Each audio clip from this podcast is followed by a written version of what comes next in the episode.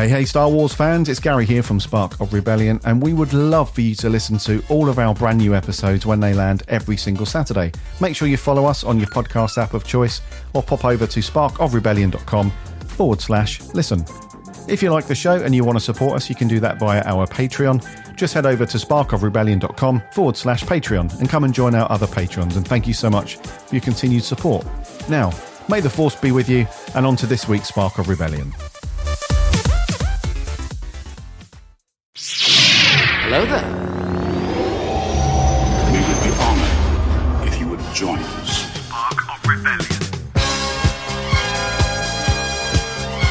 Hello there, and welcome to Spark of Rebellion, your weekly Star Wars show where myself and my good friend Mr. Mark Asquith round up the latest in Star Wars news, reviews, some general discussion, and our famous random spotlight. My name's Garry, and with me, as always, is the man himself, Mr. Mark Asquith. How you doing, my friend? I'm very good, sir. Thank you so much for asking. I'm uh, I'm all good. Having some internet woes today, as we just discussed before we started recording. So it's uh, it's like this is ultimate first world problems. But other than that, brother, we're doing very well. Technical gremlins, eh? It's the you uh, know it. yeah, it's the one thing that, uh, yeah, I'm trying to think of a, a really good Star Wars uh, pun or a joke about little things like that, but it escapes me at the moment. But let's just say that uh, the controls on the Millennium Falcon haven't quite been tuned this week. Someone's put a compressor on the hyperdrive. I tell you what, mate, it's all those uh, pushes and, and pulls and of all the switches that have just overloaded it. uh, I'm glad you're well, buddy. All good. I hope you guys are well, our listeners. Hope you've had a, a good week and uh, you've you've kept abreast of all the Star Wars news. We're going to run through uh, a few of those bits uh, coming up. Uh, we've also got a really really cool um, interview uh, that we conducted with Mark Ramsey from the recently released Inside Star Wars podcast. We had a really good chat with him, so we're going to plug that in a little bit later. That will be part of our uh, review and discussion segment, and then we've got a very again a very cool quirky little random spotlight uh, section to go through. Uh, before we uh, crack on with all that, uh, remember to check out where we are over on the interwebs. You can find us on Twitter, Facebook, and Instagram. Just do a search for Spark of Rebellion. You'll find us on there somewhere. Give us a like and a follow there. And if you like what you hear and like to support the show, head over to patreon.com forward slash spark of rebellion. You can find various tiers there of support and you can bag yourself some cool swag and get the episodes early. And if we get up to uh, enough uh, sponsors or patrons, should I say, uh, on a weekly or monthly basis, we're going to do another show, put some more content into your ears. So there'll be loads of Star Wars stuff for you to listen each and every week. Uh, but at the moment, uh, just subscribe on whichever podcast app you like to use. Just give us a, a subscribe on there so you don't miss a show when it lands every Saturday. So let's dig into some news, my man. Uh, we've got a few little bits to rattle through. First up, old George, Mr. Lucas. He's uh, he's been on he's been on some interviews to defend the prequels again, which seems to be a a, a couple of years. Every couple of years, there's a, an article that surfaces somewhere where somebody wanted to chat to George and say, George, the prequels they were crap, weren't they? And then he comes back and says, well, actually, they weren't because of X, Y, and Z. And this time, He's confirmed, as he's done a few times, that the prequels were intended for kids or 12 year olds, as he put it. So, adults, if you were disappointed by The Phantom Menace and the other prequels, it's your own fault because you weren't a kid when you saw it. What do you reckon? That's a smooth way of putting it. Yeah, it's uh, it's it's an interesting point. I was I read that piece earlier this week, and and and the, the point that he makes is really interesting. You know, someone that was 10, 11, 12 years old in, in, in original Star Wars era was seeing that as a 12 year old. And, you know, they were viewing the prequels through the lens of then being a 30 something year old or a 20 something year old. Essentially, they weren't 12 anymore. Um, so, you know, if, if you listen to, uh, this is just very timely, but if you listen to episode three of Inside Star Wars, he talks to um, Andy Ladd, who's the guy from, I forget the studio. Um, Fox. No. It was Fox. Yes. Yeah. yeah. that's right. Fox. And he says that you know George Lucas says that you know this is this is a, a movie that's intended to give kids hope and the, the operative word there being kids. And yeah, you know the prequels. You look at them. You look at them through the lens of a child, and they're actually full of awe and wonder. How a kid's supposed to get on with all that political guff, I have no idea. But pod racing, Jar Jar Binks, the fact that you've got you've got a, basically an invincible space wizard, you know, it, it's all it's all there for kids. I get that completely. So I understand his point uh, completely, and but I, I do just wonder like the, the the whole point of that was surely if you're going to make something as big as Star Wars that you know that is a prequel to something that was such a big deal surely you just kind of take that into account that the original fans have gotten a little bit older so maybe old george was was it, maybe that's a misstep on his part but the defense is sound and i can see the logic behind it you know we've grown up and and and we uh, we we see things a little bit differently, but yeah, maybe maybe old Georgie got got things just a tad wrong by not appreciating that those those original fans had grown up, and maybe he should have catered for those guys as well. Um, but I don't know. What about you? What do you think, dude? Yeah, I think I'm I'm, I'm certainly don't disagree with what he's saying uh, because he's gone on record over the years to say that even with the original trilogy films that he what he aimed all that at kids predominantly. So I, I don't disagree with him or or challenge his his his thought process on that.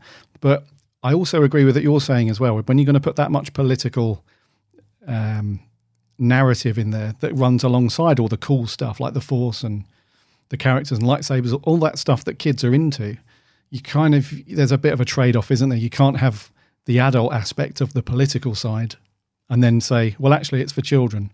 You know, so there, there is a little bit of an imbalance in the force there, a little bit, in my opinion. But I kind of see what he's saying. You know, if you're going to go into Star Wars as an adult, just bear in mind that it's mainly for a younger audience. So if you were disappointed with all that stuff that, you know, lots of people did complain about, then just bear that in mind. But, you know, who's, who's going to listen to that? No one, no one's going to sit there in a, in a cinema and think, I, I'm not really liking this, but, you know, it's all good because it's for kids. You know, when you're in the moment and you're watching the film, it's, you know, you, you're into it. And Star Wars fans are really, they'll, you know they'll they'll tell you when they don't like it. So regardless if it's aimed at kids or not, they're always going to tell you. So yeah, but it's good to hear George actually speaking about it though. I'd hate to think that he would just disappear.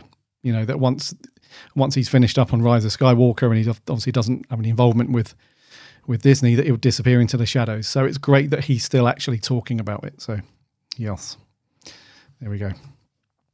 I agree, my man. It's uh, it, it's it's always interesting to look back through through the, the I guess through the the tinted glasses of age and see what has changed. And you know, you see films differently. Like there are certain films you should never rewatch as an adult because they will just become significantly worse as that adult. Um, so you know, may, maybe this is something to, to consider as well. I, yeah, it's a funny old one, isn't it? But yeah, it's interesting to see him harping on about the prequels. Like you said, every few years someone brings it up, and uh, he, I think he's going to have that until the day he dies, sadly.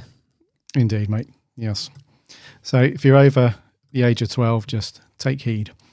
Uh, moving on, the uh, Galaxy's Edge stuff that's been dominating all of the social media stuff around Star Wars over the last week or two because it's now opened up to the public and we had that cool uh, little ceremony with the the the mark it, it, a lot of people on Twitter look like some old bar band, like a pub band, because you had Mark Hamill in his shades and George Lucas and uh, Billy Dee Williams and Harrison Ford, and he was in shades as well, and they looked like this really old sort of rocker band that are now doing pub gigs. it's really funny. They were at Galaxy's Edge. They were doing the opening ceremony, and then everyone's been there. So they've been loads of there have been loads of articles around what you can actually do and see. And one of the things that has been quite weird to look at is the food and drink that you can get while you're there. And they have not held back on the Star Wars universe treatment, even for the food and, and beverages. So you would expect to see, obviously, strange and familiar, wonderful looking sets and ships and all that stuff. But I didn't realize they were going to go full hog on the food as well. I just assumed there'd be a Burger King tucked away in the corner or KFC or something. But nope, they have got bespoke food, which is themed from the Star Wars universe. And I'm going to pick out just a couple that I think are pretty cool. Obviously, going to go to the alcohol first. And they've got something called the Oga's Cantina, which is apparently the first place within Disneyland to serve alcohol. And uh, within the Star Wars universe, I suppose this cantina, Og's Cantina or Oga's Cantina, uh, is a bit like, uh, you know, in A New Hope, where they go and, you know, your droids will have to wait outside. And it's where the famous meeting between Han Solo, Chewie, and uh, Obi Wan and and Luke. Uh, you can get some some interesting drinks there. There's uh, there's something called the Jedi Mind Trick, the Fuzzy Tauntaun, the the Bespin Fizz, uh, the Outer Rim, the T18 Skyhopper, uh, and uh, to name a few, another one that's probably my favourite, the Bloody Rancor. So if you were to, if you want to go to Galaxy's Edge and get smashed, and then not remember any of it, and then wake up and realise you've made a horrible mistake and wasted all that money, and now you don't remember it because you you were drunk out your face. The cantina is the place to go. They actually do look pretty cool, but I'm not sure on the taste. They sound like sugary mess to me. And uh, the last one is the milk stand. We spoke about the blue milk recently on the random spotlight. So now you can go and get uh, blue or green milk, depending on what your flavor is, A New Hope or The Last Jedi, and it will set you back a few bucks. But yeah, you can get the the famous blue milk. yeah, apparently the green milk is not so good according uh, according to that article. Um, the one that caught my eye was Ronto Roasters, um, where the Ronto wraps are cooked on the top of a large pod racing engine, which I thought was a really nice detail. Those kind of bits, uh, they've gone really gone all out on this one, and uh, the, the the food is just, I mean, it's just basic American food. You know, there's a lot of fruit in there as well, which is um, exactly the opposite of basic American food, but it. There's a lot of barbecue stuff in there. There's a lot of extremely good looking, high calorie, amazing food. Um, some of the kind of the ribs that are on there, and just everything just looks like you just want to try it. Uh, but the, the one that caught my eye, like I said, was Ronto Roasters, just because it's cooked on on the engine of a pod racer, and it looks absolutely fantastic, pure carbolicious, big stodgy food. That's right up my street, mate. It sounds like that's the thing that you have after you've got smashed in the cantina. yeah, that's when you're walking back. You're walking back to Uncle Owen's little hut. You're like, I need to stop at a kebab shop, and like, well, why am I going to Rontos? We're going to Rontos. That sounds uh, actually. I'm, I'm not being sarcastic. That does sound awesome. Don't it just. It, It really does. does. Yeah. So when you let's go to Galaxy, well, when we finally go to Galaxy's Edge at some point, we'll report back on how these things taste and, and measure up. So there we go. Check out some of the cool stuff over there. And then the last bit of news we have is uh, somebody over at Lucasfilm has debunked a popular fan theory that's been uh, gaining some traction over the last few weeks. And uh, yeah, it's um, it's kind of obvious when you think about it, but if you're not into the the details as much as uh, obviously the people from Lucasfilm, then it was a bit of a oh yeah, of course. So uh, the uh, Twitter user What Girl um, put this question out uh, to Pablo Hidalgo, who's part of Lucasfilm, and said, uh, "What's this rumor doing around that Han uh, was actually had a, had a bit of a slice on the side and is potentially Rey's dad?" And he replied and said, replied pretty quickly and said, Nope, that doesn't work. It doesn't fit with the timeline because Han and Leia were together up until about five years before The Force Awakens, before it went all to beep. And Rey is 19. So if you do the maths, while Han and Leia were together, five years before, they're about 10 years out ish. 10 years out? Yeah. Yeah, roughly. Yeah, that's right, man. Yeah, it just doesn't fit because uh, Leia fell pregnant with little Ben Solo in almost immediately after Return of the Jedi. Um, it was, you know, because Ben's 30 in The Force Awakens. Um, So yeah, that, yeah, okay, yeah, I get that. Yeah, that that makes perfect sense, and I'm kind of glad about that as well because you know, you don't want to posthumously make Han look like a bit of a tool, do you? You know, that's and I know it would have been a whole yeah, well, you know, they, they broke up and blah blah blah, but still, he was he's, he's a pretty beloved character. It would have been a little bit off to uh, sully his reputation like that. I think.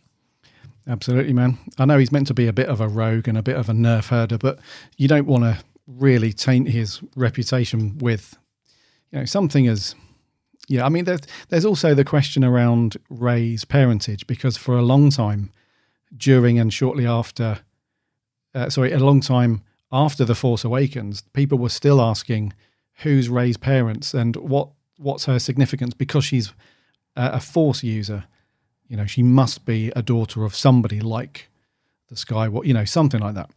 And I think it's kind of cool that she's she doesn't have to be from one of those families that you know are with the Force. It's, it's just kind of cool that she's just this loner who was ditched by a family, just happens to be with the Force or a Force user. So, yeah, I think from that respect as well, this makes sense. And also, it, like I said, it was a rumor that was going round and round for ages. I saw a few tweets of people picking this up and, and other tweets, and so it's good that the um, that Lucasfilm have actually nixed this before. There's all that speculation that runs riot before the because otherwise you get that you get that sense of uh, Chinese whispers throughout the internet, which is always happens where it almost becomes fact, even when it's not, just because you know thousands of people across social media, internet say it is. It almost becomes fact. So it's cool that that Lucasfilm has stepped in and and uh, and just put their foot down, say no, this is not what it is.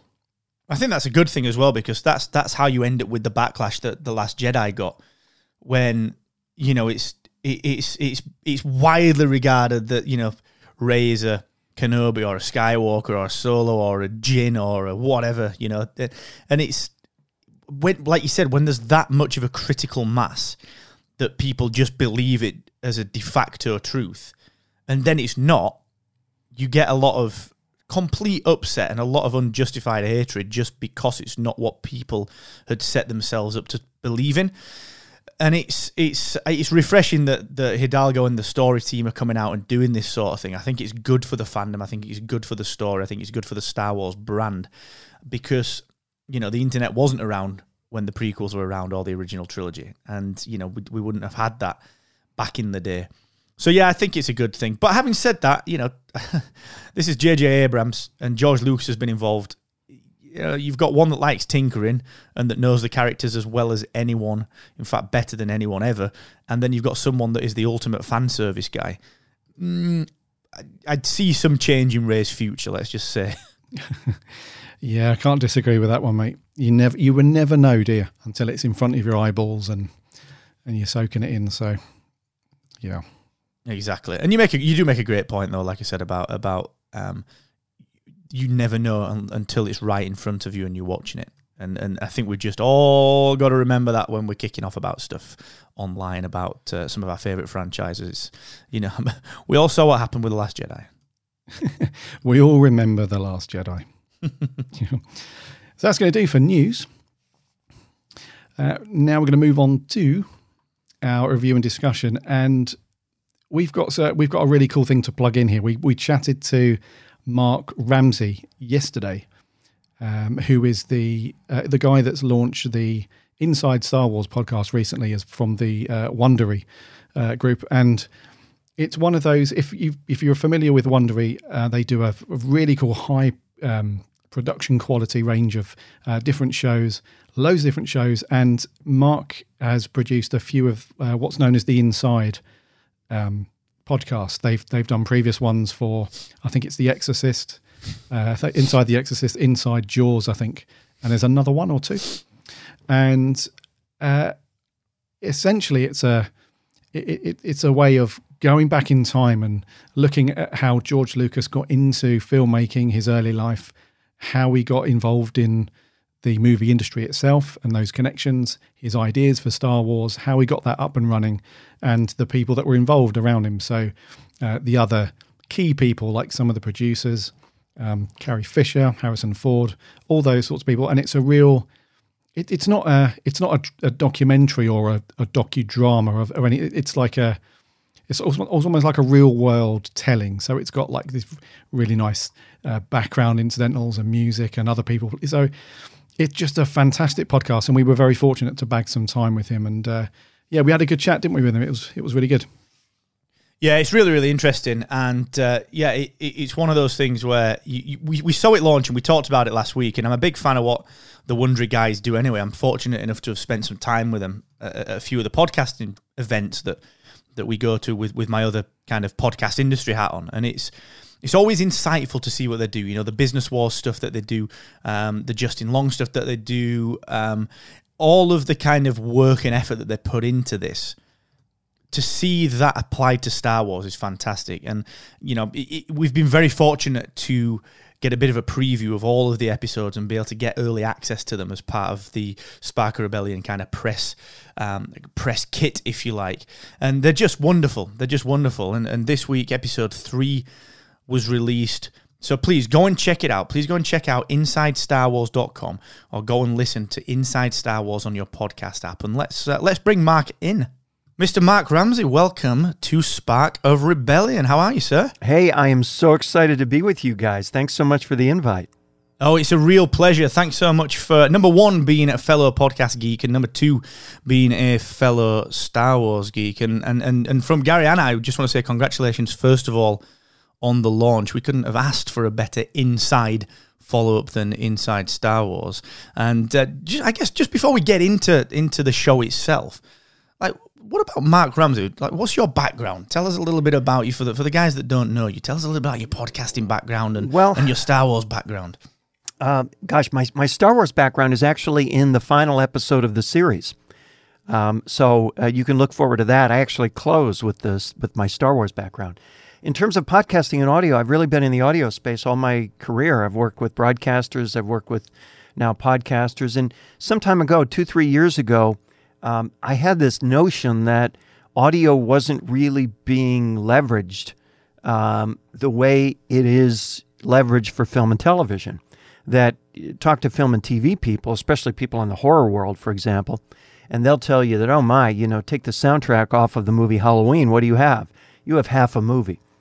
So the audio really creates much of the effect that you hear in a in a movie like that. And I thought, well, podcasting's you know a fine space, but what am I hearing?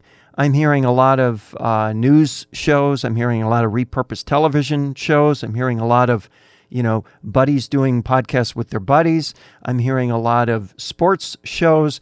I'm hearing a lot of true crime shows that are, you know, kind of delivered with, uh, uh, they, they get the documentary facts down, but there's no drama. And I thought, where are the movies in the world of audio?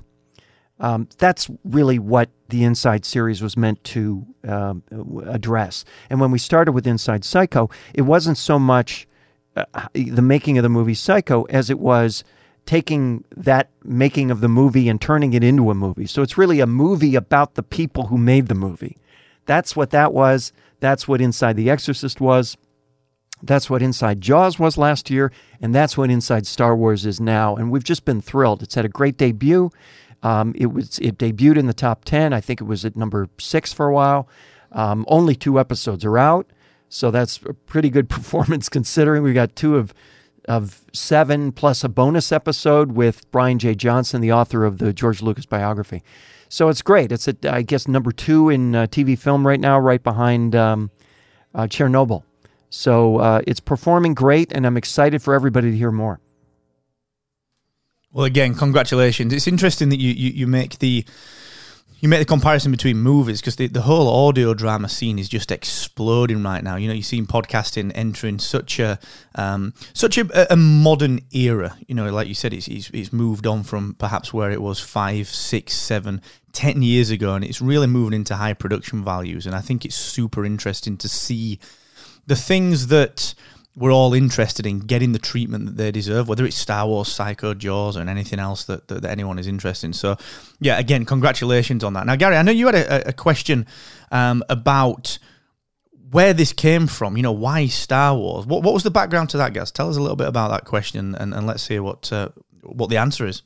Yeah. So first of all, Mark, um, yeah, but Mark and I were only uh, two episodes into Inside Star Wars, and uh, so far, it's just a, a real because uh, there's there's been plenty of material out over the years, uh, various mm-hmm. books and so on, and the making of Star Wars and all that stuff that dive into the uh, the the origins of of when George first, you know, when he was working on other movies back in you know way before Star Wars, and he had those little ideas and and that kind of mm-hmm. thing. But they always seem very well, they, they do seem very like you're reading just a fact sheet. You know, you're going through the motions, you're seeing the dates and the times and and the people that he spoke to.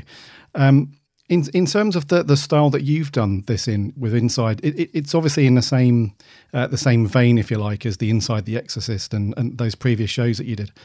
Um, which which scared the pants off of me, by the way. So thanks for, for a couple of years ago scaring me to death. Um, what made you think? Okay, so w- why is the story of George Lucas the, the, the next focus for our series? What what makes his story and the story of Star, Star Wars so interesting to everybody outside of what they've already written or already read? Sorry. Well, I think the the the answer to the question is that. Um, so much of what's been written, it's like I see people sometimes and they're saying, well, you know, what's the, let me watch the documentary about the making of Star Wars, or let me listen to the director's commentary track about the making of Star Wars. Those things have been done a million times over a million years, right? There have been a million books written. All of this stuff is out there in the ether. Uh, but it's never really been translated to audio in a way that tells a larger story. Anytime you prepare to do a project like this, you've got to ask yourself, why am I doing this? Why is this worth doing? You know, what is this? And it's not about, well, nobody's ever told, you know, Star Wars story with sound effects. It's what is the larger story that makes this project worthwhile? Each of these series have had that story. You know, for Inside uh, Psycho, the first one, um, that was a story where um, Hitchcock had done all these amazing things, and then he did this project that was like light years more successful than anything he had done prior. And suddenly he was left with the problem that he can't duplicate it.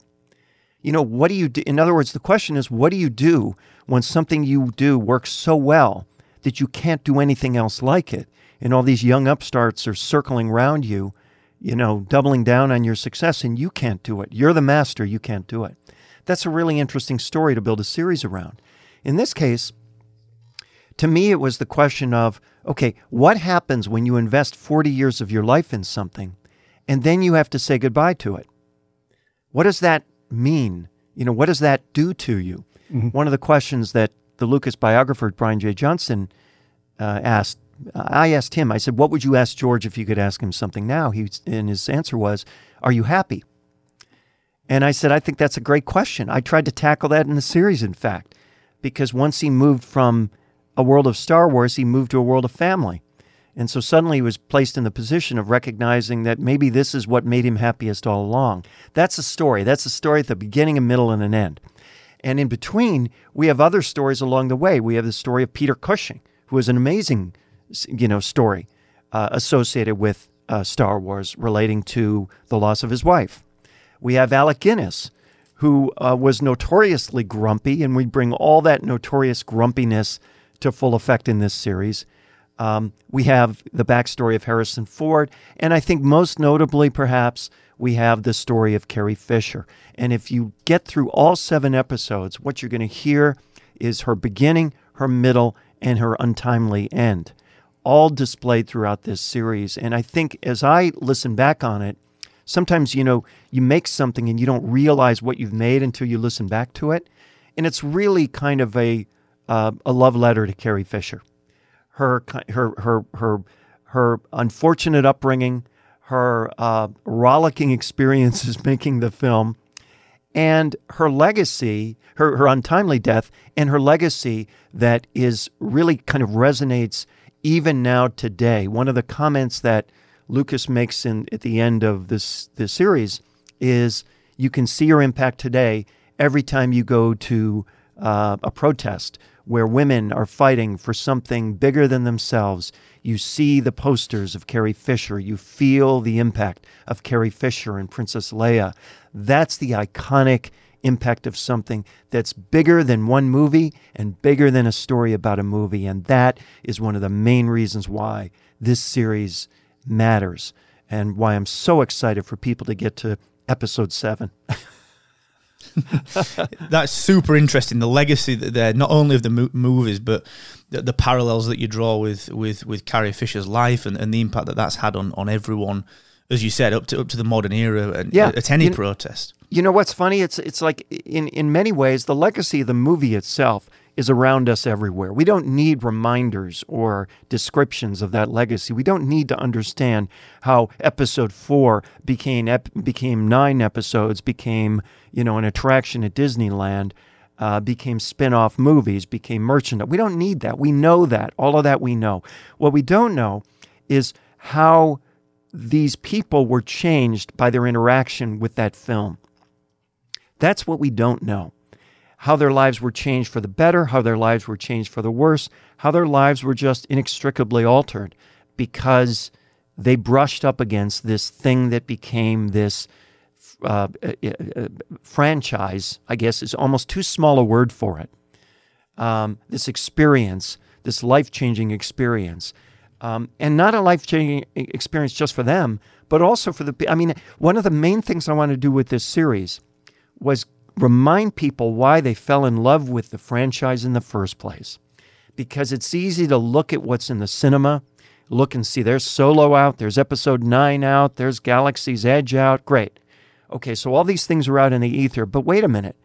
The more of this stuff that's out there, kind of the more dull you get to it, you know? Uh, the enthusiasm for Episode 9 is not going to be the enthusiasm for Episode 1 after 10 years, right? It's just not going to be the same. um, the enthusiasm for Star Wars spin-offs is not going to be what the enthusiasm is for the, uh, for, you know, the original nine uh, uh, Skywalker episodes. It's just not. Um, Galaxy's Edge is going to be great, but you know, if there's ever a sequel to Galaxy's Edge, it's not going to be great. I mean, this is just human nature, right? So the question is, what was it about this thing on day one that mattered so much to the people who were sitting in that theater on a spring day in 1977 that made it what it is today. That's what I wanted to remind people about, and that's what I think we've forgotten. You're absolutely right there, Mark.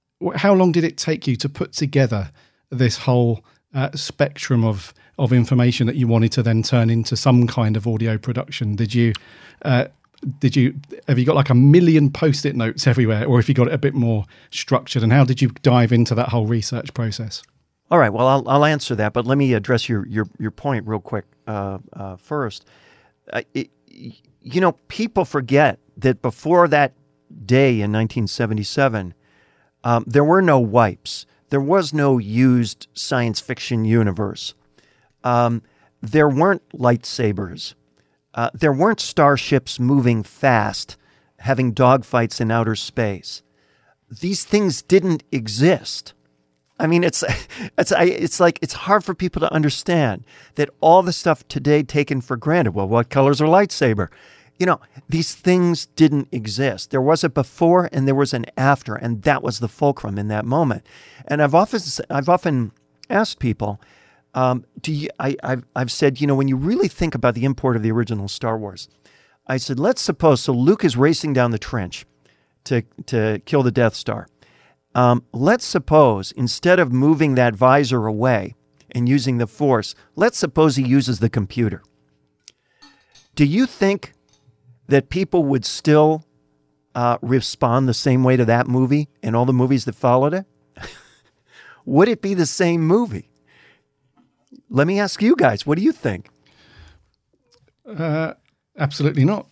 Absolutely not, right? Yeah. Because that was the central thing. All of a sudden, here in the, it, it, you know, it, we had the echo of Vietnam. We had movies like Apocalypse Now. We had a time when, you know, when spaceships were slow moving, 2001. I mean, they literally crawled across the screen. Uh, we had uh, um, uh, no stories of hope we had no uh, um, uh, fairy tales for kids. And then all of a sudden there's this. It, and, and what's the message at the end? The message at the end is that if you really want to destroy this obstacle, you have to trust yourself. I mean, that message is what made Star Wars what it was, and it's what made Star Wars what it is. Now, let me answer your question. Um, unless you guys want to respond to that uh, diatribe. Uh, only to agree with you. yeah, absolutely. I think you covered that beautifully. I've, I've got a follow up question that we might get into later, which is part of the uh, part of the question for later. But please, yeah, dig into dig into the research process. We're super okay, curious. So, yeah, so I mean, I had a slew of books. This is now the the fourth one of these I've I've done. Wait, one, two, three. I've got to count them. I, I, I, one, two, three, four. Yeah, it's the fourth big one. We also did one for the movie Philadelphia for for Coke, but that's a separate issue. So last November, I started gathering materials uh, books, uh, internet stuff, whatever was available. And I have a uh, tote bag of about 10 books. And uh, I, w- I, you know, spanned those books, I went through those books, underlining all kinds of stuff, brought notes together, tried to figure out what the story was, first of all, because again, it's not a documentary. I don't care about a documentary. You know, if you want to see a documentary on the making of Star Wars, go to YouTube, buy the DVD, you know, look online. You'll find them. I didn't care about that. I wanted to create a more interesting story that people hadn't heard before. And this particular one weaves together a lot of the sources that I've found. I have two books from Alec Guinness. I have a book from Peter Cushing. I have the I have a book from Carrie Fisher, Princess Diarist. I have uh, the the Brian Jay Jones biography of George Lucas. I have two or three other books uh, about Star Wars. I have the making of Star Wars from J.W. Rinzler. All of these came together, and I pulled from them what I found compelling. You know, the effort is not to be comprehensive. I don't care about being comprehensive. It's not not a documentary. Should be the subtitle of the show. Um, what I care about is being compelling. I care about being interesting. I care about creating a story. I care about making you care about what the people I'm uh, talking about. Uh, and I care about making you feel something through and at the end of this process that you didn't feel before. That's what every uh, compelling dramatic podcast should do. That's what every compelling dramatic television and film uh, thing should do. So that's the, that's the process. So that began in November. That lasted a couple of months. I spent about six weeks writing. Then once we finalized the uh, the, the the the script, and it really is a script. Uh, it's me doing all the, the, the people, but it's but it's in script form. Uh, once we did that, uh, we recorded. The recording took another five or six weeks or so, and then the production took you know uh, at least a week uh, for each episode. My production partner is an amazing talent. Jeff Schmidt is his name, and he's done all the inside stuff, and he just does stuff that breaks ground like like like nobody else does. Um, and uh, that's the process. So it finished um, just about a week before, a week or two weeks before the first episode was set to debut in May. so, so uh, we didn't drag our feet, and the process took five to six months.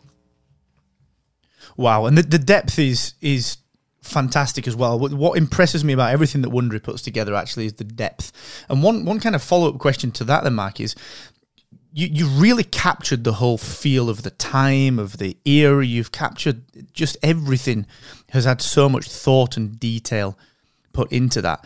One thing I, I, noticed immediately when I tuned into Inside Star Wars was even the music fits just absolutely mm-hmm. perfectly. Mm-hmm. So, how important was it for you to get into that detail and, and, and, like you said, make people feel like perhaps they felt back in 1977 and beyond? How important was that, and how did you manage to achieve that? Well, you'll you'll particularly hear that in the final scene when we go into a theater in 1977, and there and there you have the because keep in mind we have legal issues. Uh, we need to lean into the music stylistically, but we can't use the actual music. so, I mean, all of these series have had that in common. They all, you know, try and tell the story of the makings uh, and the people behind these films, and do so without using the actual um, uh, copywritten content um, or using clips from the actual movie. So uh, it's it's really quite a challenge finding mu- you know it's like it's it, it, finding music that's like Star Wars is not the easiest thing in the world. John Williams is a very particular uh, flavor, uh, but that's what that was the challenge set down. The same goes true for the sounds of the droids, um, where we had to be cautious. You know, those are all uh, Lucasfilm trademark uh, sounds. So uh, we had to kind of invent things that sounded like uh, familiar, you know, kind of close but no cigar, um, because that was the legal uh, constraint that we were under. But still, when you're committed to tell a story and tell a story with as much, you know, verisimilitude as you can, um, that's the that's the way to do it. And again, Jeff Schmidt, my production partner, is just amazing at that. I think you went down a similar road to the uh, movie Fanboys by Kyle Newman uh, back in 2009, where a lot of people were surprised that. Uh, apart from the opening uh, crawl, because uh, they were in a, a, the same situation, they, they weren't allowed to use the, the copywritten music from from John Williams or anything. So Mm-hmm. the opening crawl is very obvious. You know, that's not Star Wars. But throughout the rest of the film, there are all these music cues, and you, for a second, you stop and think, "Wa- was that in the soundtrack? Because it, it sounds just like it if it's not in there. And it's the same thing as Mark mentioned with with your show. Is that in the score or not? Because it sounds just like this bit from whatever film it was. So, uh, yeah, uh, th- who was the, The your, answer your is colleague? no. the, the answer is no. Yeah. Uh, so your colleague, um, what was his name? Sorry, Jeff Schmidt. Jeff Schmidt. Yeah, uh, a fantastic uh, uh, effort on on all of the of the production stuff. Anyway, and uh, yeah, just brilliant as Mark said. Was there anything as you were producing this, Mark? So as you as you were kind of scripting this and you were you were planning the story beats, as you said, this is, this has got a very definitive beginning, middle, and end. As inside Star Wars has been produced to have that. Was there anything that you wish you could have covered that you perhaps didn't have the time for? Anything that you would have gone a little deeper into that perhaps you didn't quite get the flexibility to do? That's a great question. I think I can honestly say the answer is no, um, because so much was available. You know, there's not, uh, uh, I mean, I don't have a ton on uh, Mark Hamill, for example, but uh, in large part that's because Mark Hamill is just not the most interesting person on set. Um, Carrie Fisher is just infinitely more interesting and that's that's why I spend so much time on Carrie, and also because she has a definitive trajectory. I mean, it's really, uh, you know, she she begins as you heard in the first two episodes. Um, in the arms of Debbie Reynolds, who has just been, dis- uh, you know, humiliated by Carrie's father and Debbie's husband, uh, because he ran off to be with Elizabeth Taylor. She goes from being convinced that she doesn't want to ever be an actor to being exactly that, and then getting this lucky break in this thing called Star Wars and assuming that you know the crappy hairstyle and all that that's that's coming by the way. The crappy hairstyle will at least it'll be over when the movie's over. She'll never have to deal with that again you know. Little did she know um, at the time. So uh, it's it's uh, it's it, I, I can honestly say the only thing I think I wish I could have done w- would be you know if I if I ever could use score that would be fabulous. I would love to be able to use score. And I think uh, if series like these are ever done under the uh, the you know the aegis of uh, the studios which own the rights, then it's a whole different story. I mean, if you know, if uh, I guess at this point it would be Disney, but if Disney were to uh, authorize the use of, of that material for uh, podcasts, that would be fabulous. But they would have to produce the content in order for it to make that possible, and I think they've got bigger fish to fry right now. Yeah, absolutely. It's interesting to see that, that, that kind of fan level, not fan level, because that alludes to it being fan produced content, but content that is kind of peripheral to the main content that a studio puts out that can service the fans, like a podcast or like the audio dramas that they're putting out via Audible and so on. It would be really, really interesting to see that happen, but uh, I agree, they've probably got bigger fish to fry right now. And one thing that I was I was considering as I was I was finishing up episode two was that listening to this myself as a Star Wars fan, there was plenty in there that surprised me. There was plenty in there that made me think a little differently about Star Wars and about the production that went into it and the, the hardships in the desert and, and just just that whole range of things that you have to go through when you're making a film like that. Was there anything that came out during this production that really surprised you? Anything that that shocked you or rocked you a little bit, or anything that you just didn't have down as as as as ever ever having happened? What surprised you with this? Well, I think what surprised me the most was that um, the uh, studio behind the film, if you can call them behind the film, Fox, um, was uh, so um, um, uh, was was barely on board with the project, uh, and at one point put the project on ice, put everything on hold. I mean, Lucas was forever under no more agreement than an agreement to write the script for ten thousand dollars. That lasted for a couple years that was the extent of Fox's commitment. Um, they could, uh, at any point, uh, for any reason, just say, "Yeah, now we change our mind. It's too complicated, too expensive, too fuzzy, too weird," um, and back out. They could have done that, and they came very, very close to doing that. And it was only because of the uh, head of production, Alan Ladd Jr., that they ultimately didn't. And even he came close to doing it. So it's a pretty remarkable story. It's just how close this thing we take for granted, this, you know, tentpole of the Disney company, how close this thing came to never existing at all. Um, that's something that I think is surprising. And then uh, some of the, and again, I think all of these series have in common the idea that they show that, you know, people with dreams need to hold on to those dreams um, if they are to come true. That if you look to others to be the reason why your dream comes true, if you look to them for all your encouragement, if you look to them uh, for all the pats on the back, for all the support, for all the money, um, for all the assistance, um, you're looking in the wrong place. And ultimately, isn't that the theme of the original movie?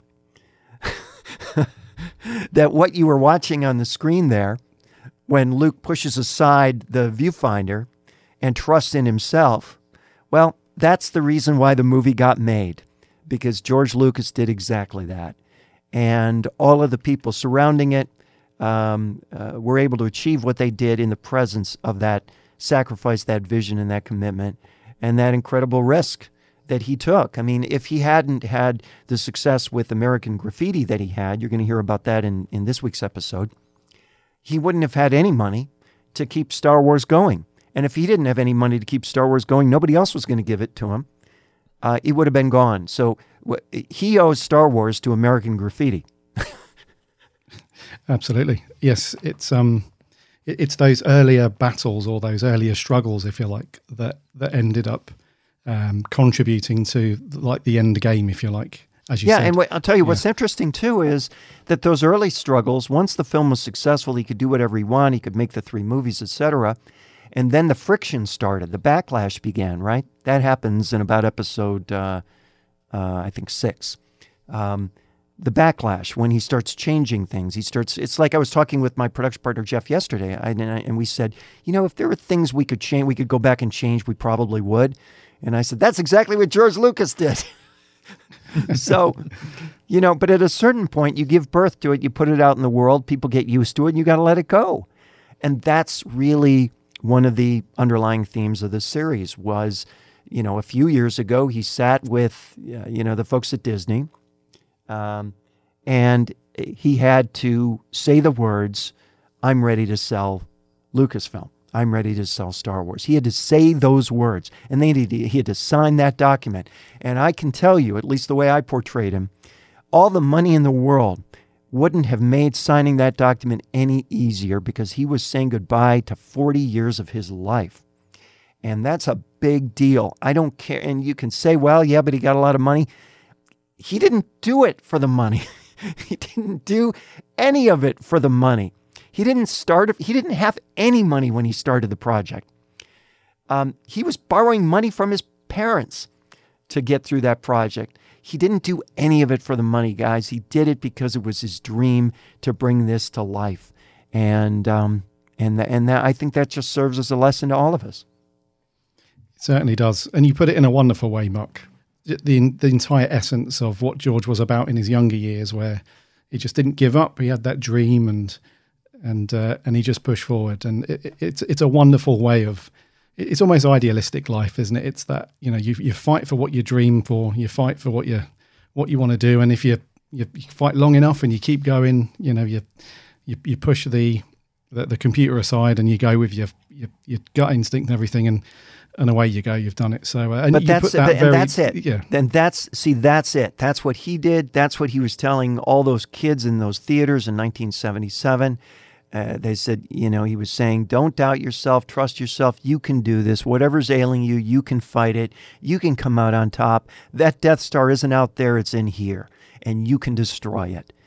Uh, if you trust yourself. I mean, and that's why that thing resonated and resonates still. And we owe every piece of the Star Wars universe to that moment. Agreed. Absolutely agreed. Yes. Uh, and in terms of, so we, we, we covered plenty of, of, of, inside Star Wars, and, and I, I, I'm speak for everyone and say we can't wait for the next bunch of episodes uh, to come through. The, the couple that Mark and I have listened to have been absolutely brilliant so far. So that, that's going to be awesome. But what's next, though? So after Inside Star Wars, what have you got lined up? What's the next Inside thing going to be? Well, um, that's a good question, and I don't have a good answer for you because the reality is that uh, we're involved on multiple projects right now, uh, and not just things in the inside category. Uh, there's a project that we're working on with um, uh, uh, a fully scripted project that we're working on with David Harbour from Stranger Things and Sarah Wayne Callies from Walking Dead and Jeffrey Dean Morgan from Walking Dead. There's another project that we're working on that's fully scripted uh, or that will be fully scripted, that's horror anthology called Fear that we're shopping right now. Um, and uh, I've got another thing that that uh, we worked on that debuts in October uh, called The Undercovers. Uh, that is about undercover narco uh, cops. that's hosted by Ed O'Neill from Modern Family. So we've got all kinds of stuff we're working on, and where things are going to go next year, we're not sure yet. Um, we haven't made any promises yet on another chapter of Inside, uh, but we have lots of interest in lots of areas. So I think you're going to be hearing more work from us uh, soon. I know in October you're going to be hearing more. Uh, and more after that. It may sound different from inside, or it may be like inside. We're not sure yet, but uh, hopefully it'll be good. That's the common denominator. We always want it to be good. Well, so far you have not let us down at all. Everything is exceptional, and and just thank you number one for doing what you do. It's it's just like George Lucas. You know, it's not easy to, to put these things together. It's it's not easy to stick to them when it gets difficult. So so much, so many congratulations from all of us on just everything that you've done, and the here's to all of the continued success that you receive. And and thank you so much for doing this. It's been a real pleasure. I speak for all of the listeners uh, in in saying that it's been a real pleasure. Thank you so much, Mark. Oh, it's it's my great pleasure to be here with you guys and, and talk about this. And you know, it's like it's so easy for people to kind of put this in a box and say, "Oh, it's about the making of Star Wars." Oh, it's a documentary. Oh, you know, no. This is a story that's as big uh, a canvas as uh, the the story behind the original movie, which involved people and what they were going through, and their wins and losses, and sacrifices, and achievements, and lives and deaths in some cases. It's just a huge, huge canvas, and I'm so excited to be able to share this with with the people who are listening to it and with you guys. So thank you for this opportunity. It's a real pleasure, and that's beautifully summed up. Now, as a Spark Rebellion listener, you will of course absolutely adore listening to Inside Star Wars. So if you haven't already, please go and check it out. It's completely for free in any app where you can find podcasts. Please, please go and check it out. And Mark, once again, thank you so much. Oh, it's my great pleasure. And again, thank you guys and congratulations on your success. And I'm happy to be a part of it for this episode. Thank you very much, Mark. Thank you so much, sir. Okay, so random spotlight time. Then you know what the random spotlight means. It means that we pick something from not only from a galaxy far, far away, but from an obscure corner of a galaxy far, far away. Something that you've maybe heard of before, something maybe that you haven't heard of before. And today we are picking something that I think was first seen in a Phantom Menace on Mr. Ewan McGregor's Obi Wan Kenobi. Today's random spotlight is that weird little Padawan hair braid, the weird little Padawan hair braid, which is intended to signify that a Jedi is still in training. And according to Wikipedia, it's supposed to be worn on the right hand side of the hair. And should a Padawan graduate to become a full-on Jedi Knight by passing the Jedi trials and or killing a Sith for the first time in a thousand years, the little hair braid gets lopped off with a lightsaber, which scares me to death just got to put that one in there. That's a little dangerous. But also, if they're disgraced as a Padawan, so something that happened happened to Ahsoka Tano, this is this is pretty brutal. The, the the braid gets ripped off, so someone rips your hair out, guys. So that's that's nice. Um, and according to again according to wikipedia digging through the pages of that and looking back at some of the films like i said this is supposed to be worn on the right hand side. We've seen it on anakin skywalker obi-wan kenobi. We've seen it on some of the younglings and, and, and all of the um, throughout the clone wars and so on. And oftentimes in the movies you will see this in the wrong position where in post production, they've maybe flipped a scene around, they've changed the orientation of it. Sometimes it switches sides, which, again, according to Wikipedia, is a complete mistake. It's not done on purpose. Uh, so the Padawan hair braid is the random spotlight for this episode. Garry, Are we getting one? We're getting one each. Padawan hairbraid each. Um, well, uh, it depends. I mean, we're kind of rocking some sweet do's right now. I don't really want to, you know, we're, in, we're at the height of hair fashion right now. So I don't want to jeopardize that. But I think if there was a gap in the market where hair braids were to come back, then absolutely, man. Let's do it.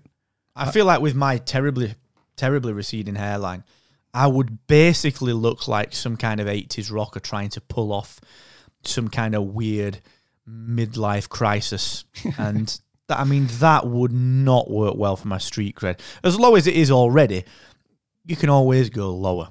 So yeah, maybe maybe only if the masses um, want to want a hair braid as well, we should get one. It reminds me like being in Tenerife. You can almost imagine like you know Qui Gon Jinn's just passed away. You know Anakin's been brought into the Jedi Order. Obi Wan's like, I will train him, Master. You're like, all right, fair, uh, fair play, but Mace Windu in the first instance is like, take a holiday, Kenobi.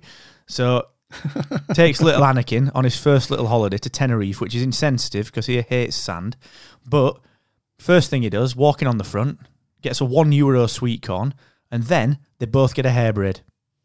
Imagine that. I reckon that is how that happened. Um, so just this is this is not canon. Just so you know, Obi Wan and Anakin Skywalker going to Tenerife for a little holiday is not canon. But I reckon that maybe we should maybe we should tweet Pablo Hidalgo and try and get him to write that into the canon. Are you sure that's not canon? Because it sounds canon. Does sound legit, doesn't it? I understand that. Hidalgo would be like, "What are you talking about? We've already done it." Yeah, It's in a here's comic the book book. somewhere, yeah. Here's the Wikipedia page. Tenerife on Wikipedia.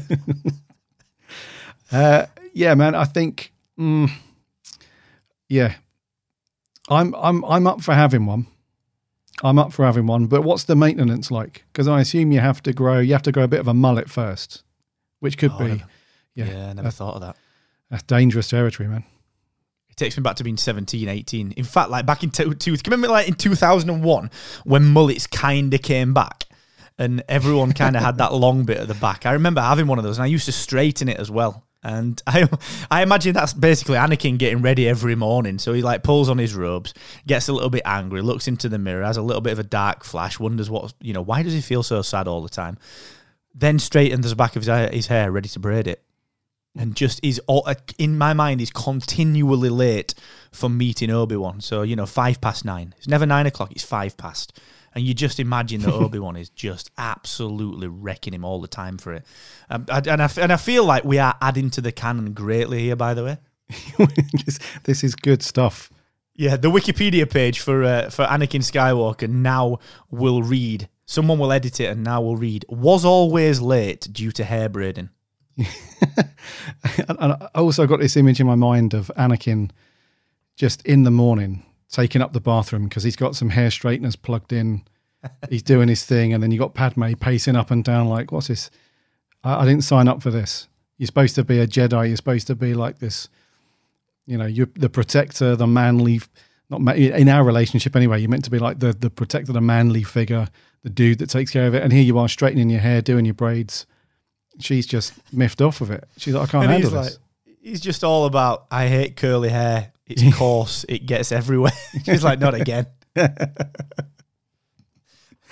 Oh man, who who would have thought that? I mean, this could have been an important consideration when they were writing this stuff because, you know, with the, the costume design phase of making a film is obviously very important, and for the principal characters like Jedi's and the Padawans, you have to get that nailed. So, this stuff could have come up in that early writing process where George Lucas is like, dudes, have we considered this? Because you've thrown in the hair braid, which I love, all good, but is this going to complicate things with the morning scene with the bathroom with Anakin and Padme and it's could have this could have you know typhooned out of control. It could have it could have been the downfall of the prequels as if they didn't uh, have enough problems already.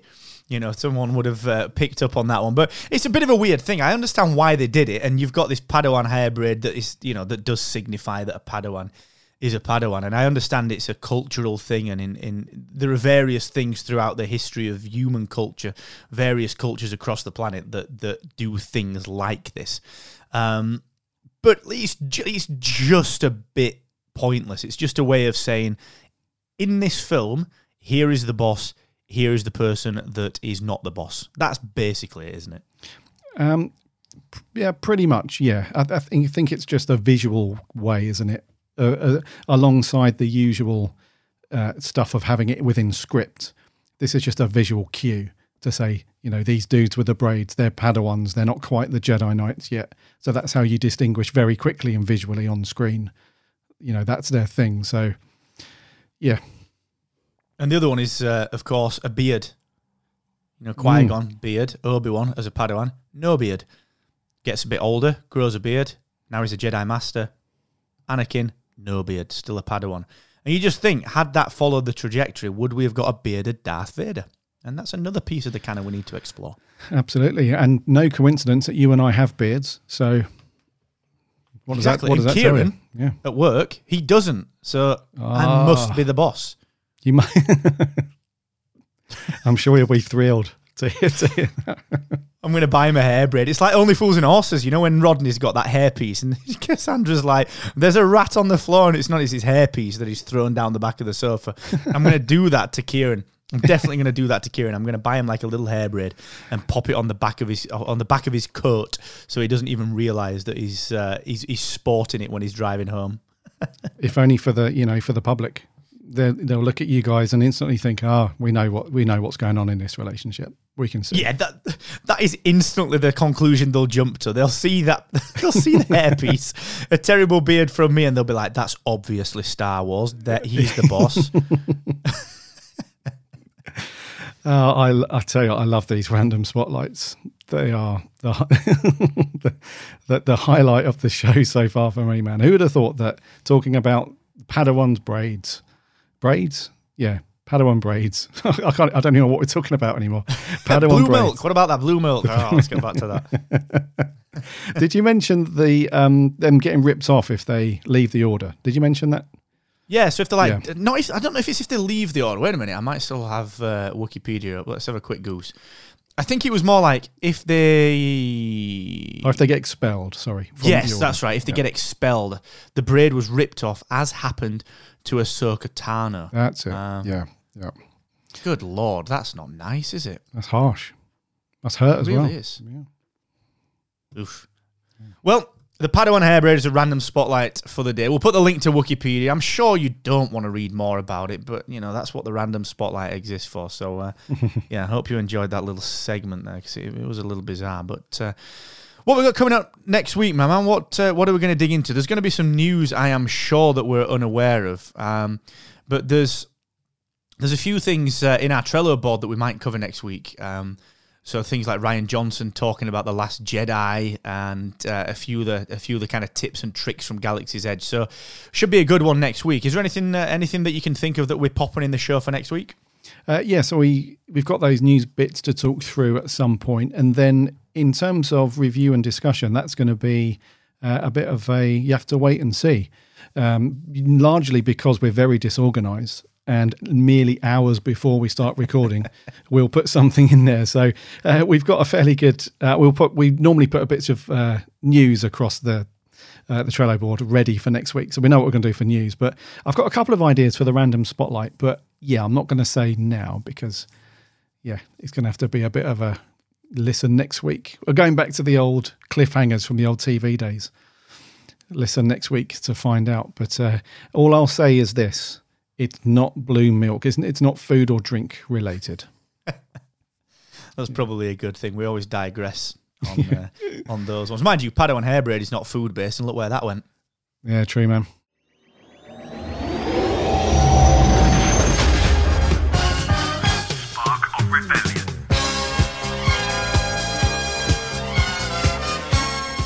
Well, cool, man. This has been a good episode. I enjoyed this one. The interview was fantastic. Really enjoyed that. And, and again, big thank you and big shout out to Mark Ramsey. If you go and check him out on Twitter, just let him know that you heard this at Mark Ramsey Media and at Wondery. One, like the word wonder with a Y on the end is the network that produces that. So please go and check out InsideStarWars.com for that one. And go and check, go and check us out on Patreon as well, which is at patreon.com forward slash spark of rebellion. And uh, my main man Garry Ellis sign, sign us off in that inimitable fashion.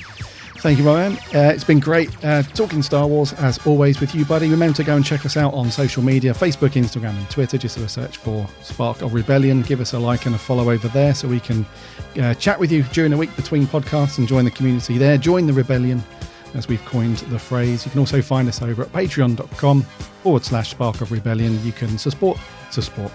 You can support the show if you like what you hear. There are various tiers there, ranging from a dollar upwards.